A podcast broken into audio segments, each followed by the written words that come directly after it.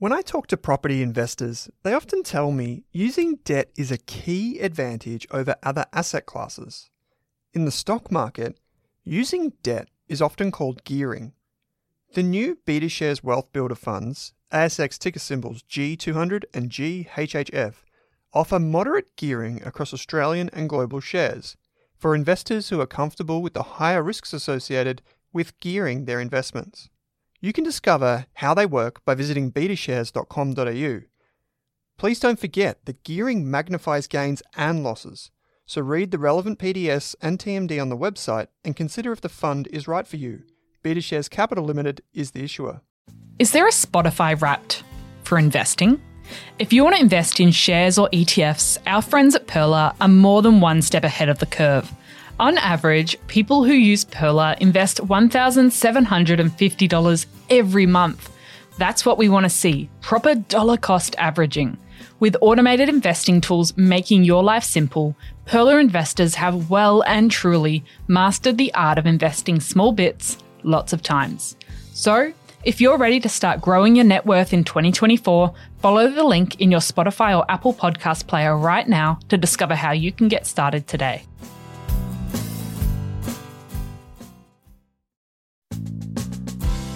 Welcome to the Australian Finance Podcast. I'm Kate Campbell. And I'm Owen Rask. And we're here to give you the tools and knowledge to invest both your time and money better. If you're new, feel free to jump in with our Starter Pack series that aired in early 2022 or our shares or ETF mini series. We've got plenty to share with you in today's episode, but if you want to catch us on socials, head to Rask Australia on Insta and Twitter.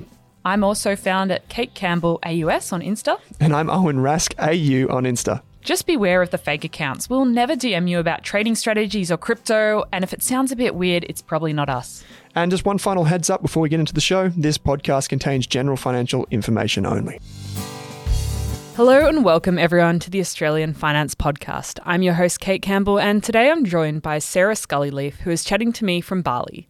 Sarah is the founder of Collected Insight, an education platform that helps people overcome problems that stop them thriving and living their ideal life.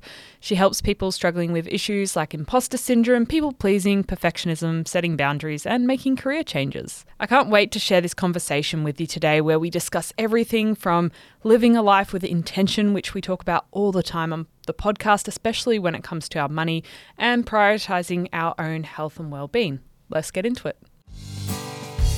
Sarah, welcome onto the Australian Finance Podcast today. Thank you for having me. Now, you've gone through some really big life changes over the past few years, and we've met a couple of times over the last few years, and you've always got a few interesting stories and adventures up your sleeve. And one of the things that happened for you is that you realized at some point along your career and your life journey that you weren't really as happy as you wanted to be. And I think this line's from your website, but uh, it stuck out to me because you had everything you'd ever wanted and nothing that you needed. What was this journey like for you? What was this point of realization that maybe there was something else you wanted out of your life? Mm. Yeah. So, a brief bit of background, I guess, is I spent a lot of my career working in the legal industry. And then I spent about four to five years over that 10 year period working as a corporate lawyer.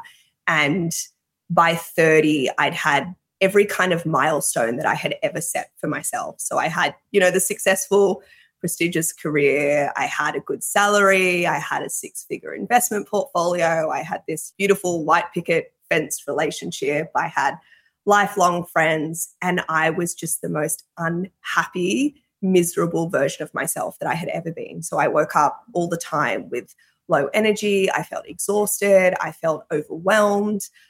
I just watched myself as the years went by losing my zest and vibrancy for life. And I think what a lot of people don't realize as they get older and they learn more about themselves and their likes and dislikes is a lot of the things that we set for ourselves and the goals that we set for ourselves, we set at quite a young age. And so I genuinely believed that I wanted these things. I really believed I wanted a career in law, that I wanted this white picket fence relationship, that I wanted to buy a house and have a family and all of these things. But once I had all of those things, I realized that it really wasn't what was actually making me happy. It wasn't something that was going to bring joy to my life.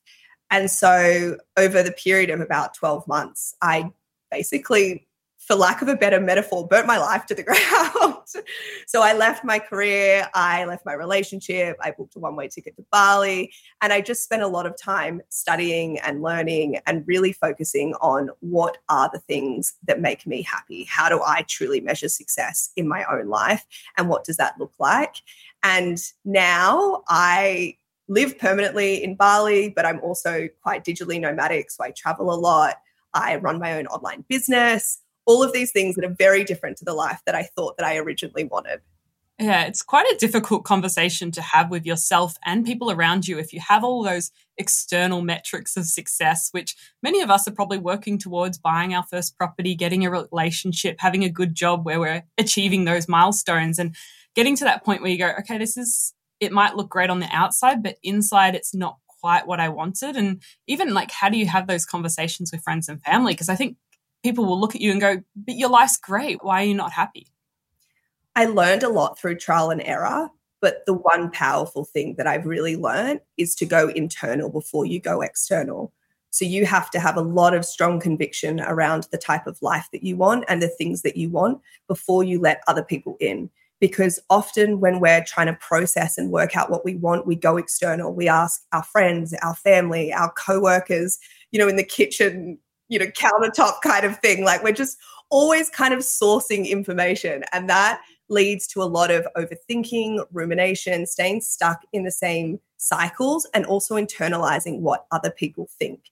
So, my conversations now with people look like, hey, I've booked a one way ticket to Bali. Would love to see you before I leave, as opposed to, oh, I'm really unhappy. I don't really know what to do. I'm kind of thinking maybe I'll go spend some time in Bali. Like, what do you think? What would you do? So the getting really clear on what you want internally and having conviction around those things before you go external for opinions, advice, or telling people. Mm, that's a really interesting way of looking at it. And I know something you talk about a bit, especially on Instagram, is those signs that you're living your life on autopilot because there's so many things we just do on a day to day basis. And some of them are great, like yes, sleeping for eight hours is a great thing to do every night, but there's a lot of other things we might be doing and never actually considering them, and they might not be great for us. And do you have any insights into like what are the warning signs that we might be living life on autopilot and there might be more for us? Yeah, I think it's really useful to understand that struggle doesn't necessarily mean some kind of existential life crisis. It doesn't mean hitting rock bottom a lot of the time, if things are really bad, that's when we actually make change. So, a lot of the times when you want to be looking out for being on autopilot is when things actually aren't that bad, but they're not that great either. So, mm-hmm. maybe there's a feeling that you want something more in your life, but you don't know what it is. Maybe you kind of find yourself clock watching at work. You can see yourself kind of going through the same routine, the same motions of life, but you're losing that energy, zest, vitality that you used to have. And I always kind of laugh at the analogy of I say that you're if you're in a relationship with the days of the week, that is a pretty strong indicator that you're on autopilot. So that looks like, you know, that classic Monday, Monday-itis. They're like, oh, I've got to go to work. And then Tuesdays, either can be a little bit easier because Monday's under the belt, or you're still like, oh, it's like so early in the week. Then Wednesday is hump day. There's all of these terms and things around these days, right? So it's like you're at the hump of the week. Then Thursday, you're like, oh, we're like almost there, but not quite. And then Friday, TGIF, thank God it's Friday, you know, Friday afternoon, sinking some beers with coworkers. You know, Saturdays, you might sleep in, socialize with friends. Sunday is the same, bit of life admin. And then you get to Sunday afternoon, Sunday night, and you're in Sunday scaries. And then you've got to repeat the same cycle again. So if that's resonating, if you feel those ways through the week, that is a pretty strong indicator that somebody is on autopilot. Mm, and when I heard you use that example for the first time, when I was listening to you on another podcast a few months back, it really stood out to me because I don't feel that way anymore but I have felt that way in the past. And so I took that as a really positive sign that I'm not in a relationship with the days of the week anymore. But I think it was a good way of, because often you can't describe that feeling that you have that, oh, it's Sunday. Oh, no, it's Monday. Oh, it's Friday. But it's hard to actually articulate what you're going through. Mm-hmm. It's that expression if you have a problem with Monday, you don't have a problem with Monday, you have a problem with your life. And we spend so much time at work. It's not normal even though it feels like it, because a lot of people are in the same boat. It's not normal to be clock watching and counting the days to the weekend and just waiting till you get a little bit more time so you can do a little bit more of the things that you enjoy. Like we work for far too long, for far too many years for that to be your life. And if we notice that we are living on autopilot or having that relationship with the days of the week and just staring at the clock uh, from 3 p.m. onwards on the afternoon, what are some actionable ways we can start to change the way we're doing things? So, the first thing I would always say to any change is self awareness. So, if you're living on autopilot, actually work out where it's playing out in your life. So, is it clock watching? Is it in your friendships? Is it in your relationships? So, where is it actually showing up? And where have you accepted that this is just life for you now? Do you accept that it's normal to have low energy all the time? Do you accept that it's normal to have an inconsistent exercise regime or to go to bed too late and then the next day constantly tell yourself that you're going to go to bed earlier again? So, working out where you're actually going through the motions first. And then the second thing is what I like to call a bit of a life audit. So, actually looking at the 10 areas of your life and ranking them out of 10 and why. So, they're loosely your health, yourself, family, friends, intimate relationships, so partner or dating, your mission work, finances, adventure, hobbies, and then spirituality or purpose. That might have been 11. But most people, what they will find when you're on autopilot is you go to work and then any leftover time goes to friends and their partner. And then occasionally they'll get some time to themselves. And so once you can see where your life currently is and where your time is going, then the third thing would be to actually change it. So you start using that list as more of a values based priority list and actually rank them in order of importance for you. So, if, for example, adventure is one of your number one areas that you prioritize, and you're currently not making any time for it because all of your time is going to work, friends, and occasionally yourself, then that's going to be something that is going to very quickly bring a lot of joy into your life, which will then start re energizing you and giving you a bit more of your spark back. But you actually have to know what it is that you need and what you enjoy in order to start changing that cycle. Okay, so would you you have this list of 10 different areas of your life and you would put it in order of what you're prioritizing right now and what you would want to prioritize and see if there's a big mismatch there? Yep because a lot of that mismatch will also be where you can see if people are living out of alignment and they're not living with balance. For example, you highly value your finances, which I imagine a lot of people on this podcast might, but everything else is a priority above that, then there's going to be a mismatch in alignment there. Yeah, it's interesting because we've talked about an exercise on the podcast thing of like the 10 things activity and working out what are the 10 things you spend the most money on and what are the 10 things that actually bring you the most joy to spend money on and trying to see if there's any way you can realign those lists. So I think this is another, this kind of takes that a step further to looking at where you're actually spending your time and energy and attention. Yeah. So rather than a values based spending list, this is almost like a values based life list. Yeah. Yeah. Well, I'll write a list of all those words and put them in the show notes. So if anyone wants to go through and do their own life audit, I think that's a really good idea. And I personally haven't even thought about doing that. So I might give it a shot over the weekend. It's also really normal when people start doing it that they might not know. When you spend a lot of time on autopilot and a lot of time not actually consciously thinking about how you're going to prioritize your time, you might not know. So when you look at a list and you go hobbies, I don't really have any hobbies. That's also just another indicator that you have been living on autopilot and it's time to start trying new things. Hmm yeah, so it's interesting that this doing this activity might give you a lot of insights into just like, oh, I don't actually spend any time on this part of my life at all, and actually I want to. Yeah, exactly. Yeah. All right. That's interesting. No, I definitely want to give that a go. And something else that is a reason why these two lists can not align or our time can be completely put in out of whack with what we want to spend it on is having a lack of boundaries when it comes to our time and how much we spend on projects or relationships, or if we let our work boundaries expand too much, we might be working from 7 a.m. to 10 p.m. just because someone asked us to help with this project that we're not really getting paid for. But do you have any advice for setting boundaries, or maybe even how do we know when we need to set a boundary in our life, and maybe how do we do it? Where you find yourself complaining the most is where you need better boundaries. So that would be the starting point, I would say, if you're not sure if you need boundaries or not. But almost everyone has boundary issues in some area of their life. And boundaries are really just the mental, emotional, physical, and financial walls that we put up to protect ourselves. And people that struggle with setting them usually have something in their history. So it might be a codependent household where they weren't allowed to have them. They might be scared or have experienced emotional volatility and hostility in communication. So they're kind of scared to speak up, or they've internalized a belief system that they're responsible for other people's emotions.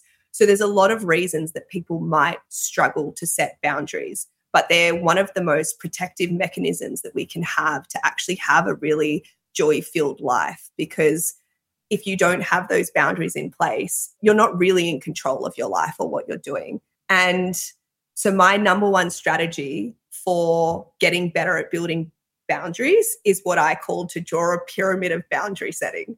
So, this is going to be different for every person, but at the bottom of the pyramid will be where you find the most ease in setting boundaries. And as you go to the top, will be where you find it hardest. So some people might find it really easy to set boundaries in their relationships, but they have non existent boundaries at work or with family, or vice versa. People might find it easy to set boundaries with work, but they have zero ability to set boundaries when they date. And so, what you want to start doing, because boundary setting is a skill, is you want to start at the bottom of the pyramid and start practicing and learning that skill set until you get better at it. And a really great example to have at everyone's base of the pyramid is service based industries. So, something like if you go for a massage, asking to change the pressure, you order a steak and it's undercooked, asking for them to cook it a little bit more. And if someone's listening to this and that feels really uncomfortable, you have a problem setting boundaries. that would be the starting point. I would say work out what your pyramid of boundary setting is that you can start working on. And then the second aspect is learning to witness the feelings that come and sit with those feelings after you set a boundary. So know that especially if it's something that you really struggle with, you have, you know, a lifetime or years and years of running people pleasing as a pattern, that it's normal to feel guilty when you first start doing it. But learning to sit with the emotion. Don't try and distract yourself from it or backtrack from the boundary. A lot of the time people set it and then they over explain or they over apologize for setting a boundary and, you know, send you all of the reasons why they need to set this boundary in the first place. You just want to learn to sit with that uncomfortable feeling. And then over time, that feeling of guilt will shift to a feeling of empowerment as you learn to stand up for yourself more. And then eventually it normally neutralizes and boundaries just become a normal thing that you do in life.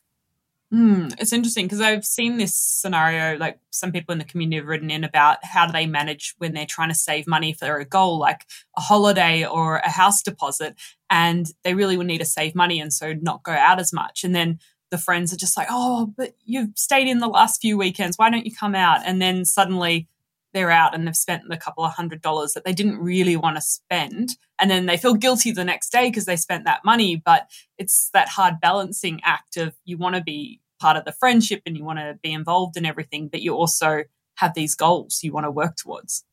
That is boundaries that people need to get better at learning how to do. If it's something that's happening repeatedly with friends, that might be a different thing. But if it's just a one off or not knowing how to navigate those conversations, newsflash, most people want to save more money. so, like, if you say to a friend, Hey, I'm trying to save for something, I don't want to spend as much, nine times out of 10, people are going to be like, Oh, yeah, okay, me too. And if it's about the quality of your interaction, people aren't going to care if you're going out for a dinner that you sit down in Sydney and spend $150 these days, or if you go for a walk in the park with a coffee. But if it is something that's, you know, over and over and you're constantly saying no to people and you feel like it is becoming an issue in your friendship, have a conversation around it and then also what can where's a middle ground? So okay you go out and maybe you drive so you only spend two drinks and you've set the boundary that you're not going to spend but you're also spending time with friends and then in a situation where you can't keep drinking more or spending more.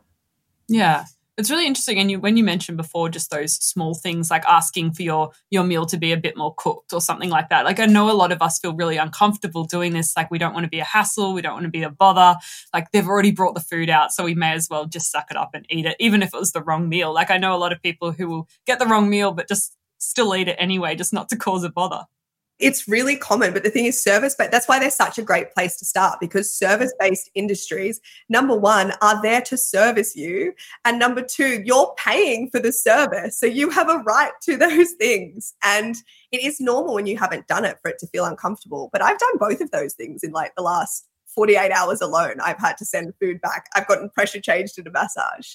I don't think anything of it now. And I've never had an adverse reaction to it. Mm, and even those small things might help you build up the confidence to ask for a better deal on your home loan or negotiate think big bills and expenses because a lot of us feel really sort of uncomfortable doing that as well. Yep. It's all about building the skill set because that's exactly what it is. And at each point, you're learning how to emotionally regulate yourself when uncomfortable feelings come up because that's why that second part was learning how to sit with it. And as you start building those skills, that's when you can do the bigger, harder stuff you're talking about, like asking for a pay rise, like asking for a promotion, because you're also normalizing having difficult conversations. And that has a flow on effect when you can build that skill into all areas of your life. Mm, I like that approach and just starting, not trying to do the most challenging conversation first, like asking for that pay rise, but actually working up to that point by every day practicing what are some small ways I can try standing up and asking for what I need. I had a client recently who has never really had a history of setting boundaries. And one of the first things that she wanted to do was basically tell her family she didn't want to come over for holidays around Christmas time. And I was like, we don't start there. a lot of people, especially in the corporate space, are perfectionist overachievers. So once they know they need to do something, they want to do it and they want to practice it and they want to get perfect at it. But like any skill, you start at a base point and you want to work your way up until you can get to the point where you can do those things with ease. Because if it's too hard and too challenging, and you start with where it's hardest, and maybe you have a family member and they react really poorly, and there's a lot of hostility and raising of voices, all of that stuff is just going to shut you down. It's going to shut your nervous system down, and you're not going to be able to keep doing it to the same degree as if you just start small. Yeah. And it's interesting talking about this because a lot of the times when we talk about growth and development, it's to do with your career. Like, I'm going to do the next diploma that's going to help me get a pay rise or stuff. But we don't often talk about personal growth and development in terms of all these internal skills, these maybe EQ or emotional intelligence skills that actually make our day to day a lot easier. And I'd, I'd love to know how you approach thinking about personal growth and development and how, if someone wanted to build some of these skills, how do you even identify what kind of skills you want to work on and how you can learn those things. There's an expression if you're not learning, you're dying. And I don't know that I would extend it that far, but the expression, like, it's a lot. But the expression that I like to use is if you're not learning, you're staying stagnant. So you're staying in the same place because it's the new knowledge, it's the new actionable steps, the shift in mindset. That's what keeps changing and propelling you to something new. So you always want to be learning and you always want to be growing, but you need to work out what it is that you want to be working on. So in some of these conversations, where do you find yourself having the most problems in your life? Is it boundary setting? Is it perfectionism? Is it burnout? Is it lack of being able to stick to certain routines or new habits? So, work out number one, what it is that you actually want to focus your time and energy on. And then it will come down to value based spending. So you can get a lot of things for free or low cost. You know, there's so many podcasts and books and things like that out there. But if you do really want to kind of up level and really learn something additional on top of that, that's where you need to kind of have a look at what your money is doing and can you actually direct it there? Because a lot of people struggle to invest in themselves. And I don't mean the word investment like we do with kind of assets and but I mean it in terms of improving yourself because it is that intangible emotional aspect that you're talking about where you're like I, I just i think something might happen at the end and i feel differently or i know a little bit different or i act a little bit different but it's not tangible you don't get a piece of paper at the end of the the course no, and this is the thing is that when I first started getting into this, I fell into the trap of needing that piece of paper.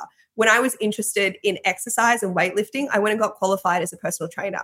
When I got interested in interior design, and when I got a diploma of interior design. When I was interested in learning about mindset work and coaching, I went and got qualified as a neurolinguistic programming practitioner. So I've done all of this as well. But a lot of the things that I've learned the most on have not been qualifications. It's just been courses, masterclasses, one on one coaching with people. So, working out what you actually want to learn and how you can do that aside from a piece of paper.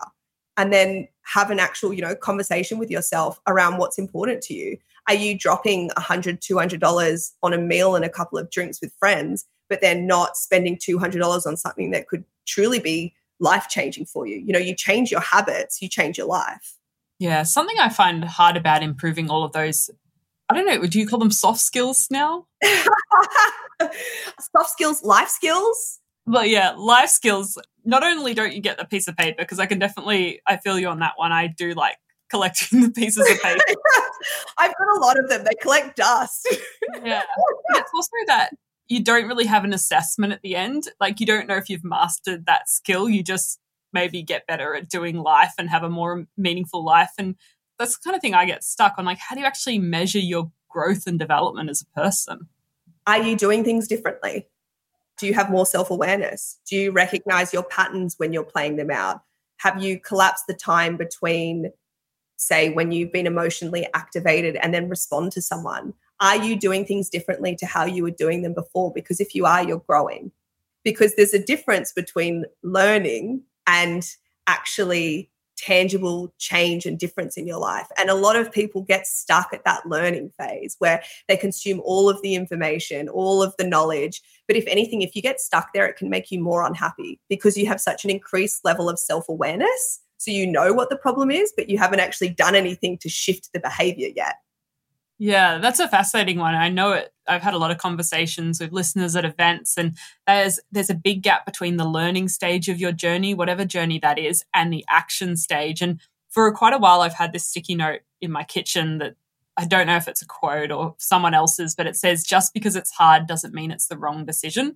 And I've I've really been thinking about that one because often things feel a bit difficult or a bit uncomfortable, and it's like, oh, is it? Does that mean it's wrong? But I've found in my own life it's not a good indicator it's the wrong decision because a lot of the hard things lead to the best parts of my life so far. And I was wondering if you have any thoughts on getting out wherever we are stuck in our life, like getting out of that learning phase and into the action phase. I love what you said about just because something's hard doesn't mean it's the wrong decision. And I would also say just because you have conflicting emotions about something doesn't mean it's the wrong decision.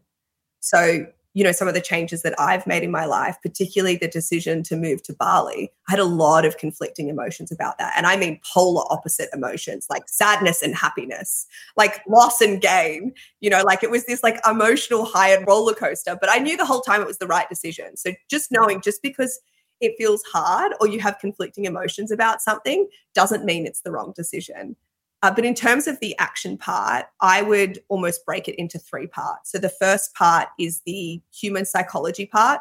So actually getting to the core root of what's keeping you stuck. So, what limiting beliefs come up when you think about making change? Why haven't you been able to make change yet? What's actually prevented you in the past? Are you getting stuck because, you know, for example, with investing, you think that you need to take the perfect first step? You need to know the perfect first investment to put your money into. So, what's actually keeping you stuck? Because if you can't work that out, you're not going to change anything. And then, second two is the action component. So, what do you actually need to do to create change? And a lot of people overestimate the importance of one big action and underestimate the importance of making small actions on a regular basis. So, I always say anything that you want in life, anything you desire, anything you want to do, any change that you want to make, all comes down to a singular habit. And habits are the compound interest of self development. So the more that you do something, the more long term compounding effect that that's going to have in your life. So if you want to start investing, how do you break that down into a habit? That might be reading two pages of an investment book a day. If you want to go to the gym, it might be just starting with walking 10 minutes a day. How do you actually break down into an actionable, reasonable step that you can do? And then the third aspect of action, I would say, is having the financial backing to do something. And that's probably more for the non finance goals that people are going to have in life. But if you want to make big career changes, if you want to move overseas, your life is infinitely easier the more financial support and a buffer that you have, right? Like I didn't just quit my job, leave my relationship, and move to Bali with no money. That would be incredibly reckless. it's making sure that your finances are in order so they can support the decisions and the changes that you make. So, those would be my kind of three pieces of advice to be moving from the stuck stage to the change stage. Yeah. Why do you think we underestimate those the value of the small steps so much? Because I see that happen all the time. We just want to go from not doing any exercise to doing workout five days a week and we forget about all these small steps in the middle i think a lot of it is perfectionism particularly if you're someone that resonates with high achieving you don't want to put yourself in an environment where you're underperforming. And the idea of just going to the gym for 10 minutes three times a week feels like you're not doing enough. It's not good enough. You could be doing more. It's not ideal. But the key focus here is habit building. And anyone that hasn't read Atomic Habits by James Clear should absolutely read it because it's a phenomenal book. It'll be life changing for people that struggle with stuff like this. But actually working out where you are now and what's the habit that you want to take to actually make change. Yeah, I love the quote from the book that I'm going to badly paraphrase, but it was like, habit you, your habits are voting for the kind of person you want to become. And it's those small actions you do every day that are going to shape the next five or 10 years of your life. Yeah, I think he says something like, Tell me what your habits are, and I'll tell you the projection of your life. Yeah. So if you looked at your habits right now, where would you be in three years, in five years, and 10 years if you did nothing? And those are both positive and negative. So if you have good financial habits, you have a great projection into the future. If you have poor financial habits, we're in a bit of trouble. Yeah. And that can compound against you. Yes, exactly, against you. And it's the same with any aspect of your life.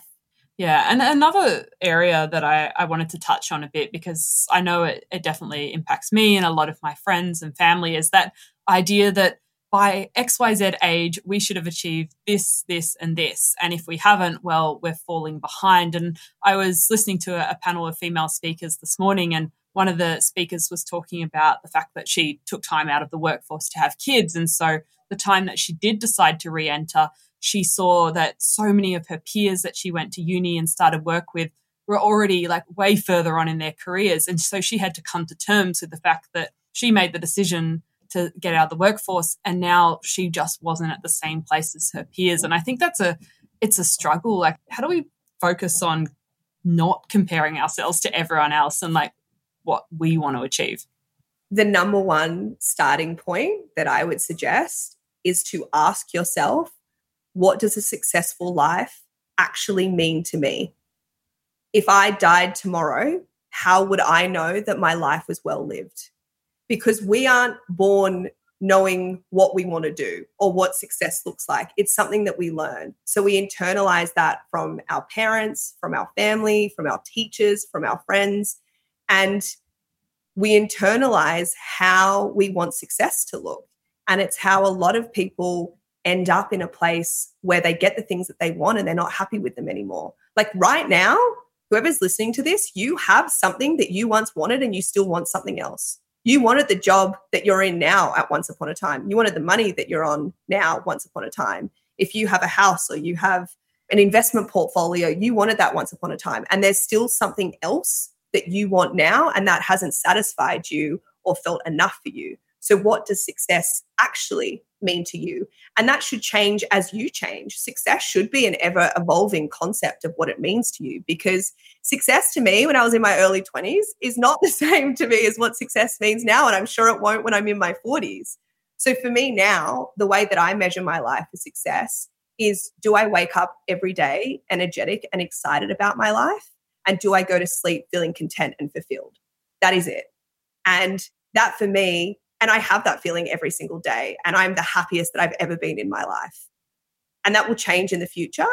But when I was looking to the external things for success, the career, the partner, the money, I wasn't happy. So people have to work out what their internal benchmark of success actually is. I can imagine that's quite a difficult question to ask yourself if you've never thought about it before and you've just been looking at external markers. Is there where would you suggest people start if they've never really thought about what does success mean to me? Because it's a, it's a big question. It is a big question. My number one piece of advice for actually most questions that you would probably ask is to spend more time with yourself. Introspect deeply is one of the greatest gifts that we can give to ourselves. Learning to sit with yourself in silence again, one of the greatest gifts that you can give to yourself. Because from the moment that we wake up, we are constantly getting stimulation. People wake up, they check their phone, they turn some music on while they have a shower, they listen to a podcast on the commute to work. You're just describing me perfectly here. and then it's it's emails, it's conversations with work colleagues, and maybe you listen to some music on the drive home. You get home, you turn the TV on, you're scrolling on your phone. How are you going to work out what success means to you what you want to do with your life, what's going to bring you joy, if you don't actually spend much time with just you. And so, one of the best things that people can do is start cultivating that. And how you do that is going to be an intuitive practice that's different for other people. I personally love meditation. Meditation has worked really well for me. It might be breath work for some people. It might be what I call a consciousness check in. So, a lot of the time, we can listen to stuff like this and be like, oh, yeah, that's a really great point. I should do that. I'm going to, yeah, yeah, yeah, I'm going to do that. And then 30 minutes later, when you get to work, someone's talking to you, you've forgotten about it. So, actually getting out your phone right now and setting an alarm with a daily reminder that says, you know, consciousness check in or whatever you want it to say. And when that goes off every day and you've already forgotten it, it's going to remind you to actually check in with yourself. How am I feeling? What do I need right now? How can I give that to myself? And that starts building the practice of introspecting. And from that place, when you have a deeper level of introspection, that's when you can start working out what are the things that you want from your life.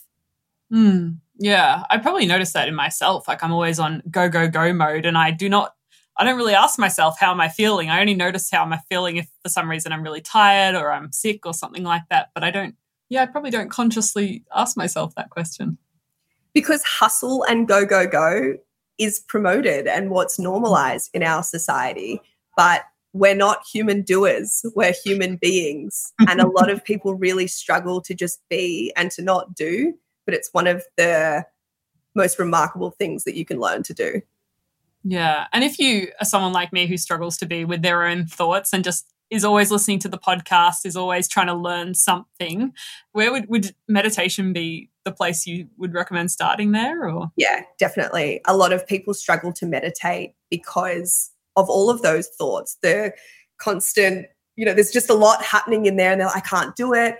But one the aim of meditation is not to have no thoughts. It's literally learning how to sit with those thoughts. And if you sit down and you notice all of these thoughts coming up they're always there you just don't notice them because you're distracting yourself and a lot of people that have sleep issues, whether it's that they struggle to fall asleep or they wake up through the night, it's often because of this and the lack of mental rest that you're actually giving yourself.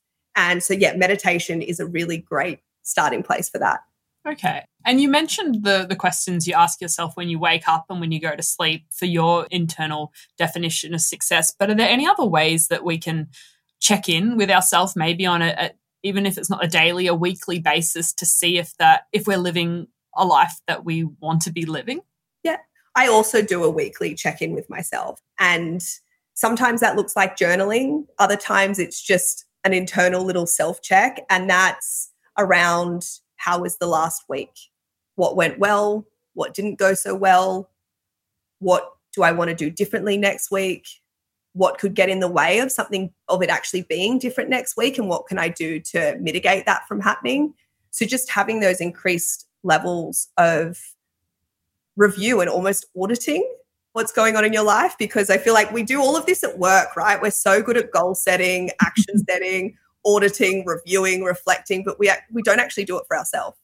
Mm. Yeah, it's interesting how much time we spend helping other people move forward and not ourselves. Exactly. Yeah. And I know that we've bonded over a love of some similar authors before, not really finance, life, personal development related, but are there any books that have really changed the way you view yourself, view the world around you that you would recommend to the audience? Yeah, one of my all time favorite books is The Untethered Soul by Michael Singer. And then kind of the intersection of finance and personal development that we've been talking about is Your mm-hmm. Money or Your Life by Vicki Robin. I'm sure that's probably been recommended on here before. That's a classic. Yes. And then, yeah, Atomic Habits by James Clear. Yeah, I think Atomic Habits is, I've re listened to it recently in audiobook form, and you just learn a few little new pieces every time you hear it. Yeah, it's an, it's an incredible book. And before we wrap up today's episode, Sarah, I was wondering if people just take one thing away, if they just write one thing in their notes as a summary of this episode, what do you want to leave people with? Spend more time on your own with no distractions. Yeah. That's that's a that's a challenge too, I reckon. it's an incredible challenge, but the thing is a lot of the time we get these niggling feelings about what we want in life or that something doesn't feel right and we ignore them because we need that tangible, logical reason that why do I want to leave the job? Why do I want to leave this person? And then when you eventually do it, you're like, oh, I should have known sooner. I should have done it sooner. And you did. You just then suppressed it down and then tried to think your way through to a solution. But the niggling feeling that you get, that's your intuition telling you that something isn't right. And that will only get louder until it's deafening. Yeah, it's interesting. Not all of that can be uh, put down in a pros and cons list. I don't believe in pros and cons lists. Yeah. I genuinely think people have a problem and they will stay in analysis paralysis and stuck lists when you get to a pro and con list because all you're doing is trying to think your way through a problem that you're already overthinking. You need to just spend more time being with yourself in silence and then trusting what actually comes through and what the right next steps are for you. I love it. Well, there's been so many awesome takeaways in this episode. I really encourage everyone listening to write down one thing in their notes that they're going to do following this episode. Are they going to try doing the life audit and looking at those 10 key areas that we'll have in the show notes or even just spending a bit of time with yourself, maybe challenging yourself this weekend? I think I'll put five minutes in the calendar to just complete silence, you time. yes, love it. Uh, and Sarah, if people want to learn more about you and I mean, you share a lot on Instagram and on your own journey and your life in Bali. Where should they head to? I mean, socials is always a great place to start. Yeah. So, collected insight on Instagram. And I have a lot of longer form content that's coming up as well newsletters, blogs, workbooks, all that kind of stuff that's completely free that'll help people that are struggling with some of this stuff as well. And then I also have a course called Stop Surviving, Start Thriving, which really deep dives into a lot of the things that we've spoken about and actually is the integration of theory and action. And the waitlist for that for the next round is now live as well if people want to jump on that. Wonderful. Well, I'll put links to all of that in the show notes. So if people want to check out what you're up to and learn a bit more, they can go there. But thank you so much for joining me on the podcast today, Sarah. Thank you for having me. And it's nice to see you again. It's been a little while. Yes, it has been. Well, you'll have to let me know when you're back in the country. Yeah, we'll do. All right. Thank you. Thank you. Thanks for listening to this episode of the Australian Finance Podcast. We hope you learned something new and were able to take one thing away from this episode. If you're keen to learn more, head on over to Rask Education and take one of our free money and investing courses. You could even become a Rask Core member for less than your Netflix subscription each month. And don't forget to subscribe for new episodes in your inbox every week. Plus, if you enjoyed the show, we'd love you to leave us a five star review on Apple Podcasts or Spotify and send any questions our way via the link in the description. And before we go on, did this podcast contain personal financial advice just for me? Absolutely not, Kate. Our podcast actually contains general financial information only. What that means is the information does not take into account your financial needs, goals, objectives, or even your situation. So, because of that, it's important that you consider if the information is appropriate to you and your needs before acting on it. If that all sounds a bit confusing or you're still working out what your needs are, it's a great idea to consult a licensed and trusted financial planner. And don't forget to do your own research. Are you thinking about starting your wealth creating journey, but not sure where to put your hard earned dollars? InvestSmart can help. InvestSmart offers a free quiz that makes it easy to find the right InvestSmart ETF portfolio to help you reach your goals. Just visit investsmart.com.au and hit Get Started. Answer a few simple questions about your goals and how much you want to invest, and you'll get a tailored statement of advice with a portfolio recommendation you can visit investsmart.com.au for a no obligations free statement of advice. This ad is brought to you by InvestSmart Advice AFSL 334107. For more than a decade, I've been hunting for the best investors and their methods, strategies, and tools for investing. After years in the industry, countless books, a few degrees, and 1,000 podcasts and live shows, I've rolled this accumulated knowledge into something called Rask Invest. If you've ever heard me talk about a core and a satellite, active and passive, true long term compounding, or you simply want to know exactly how I would invest, now is your chance. Rask Invest is our new investment service, designed for all types of investors who want professional management of their core portfolio at a low cost from a team they trust. Rask Invest helps you automate your wealth creation and passive income simply click the link that says Invest with Owen in your podcast player to join one of our live platform walkthroughs or book a call with us. You can also view the Rask Invest PDS and TMD and get invested with me.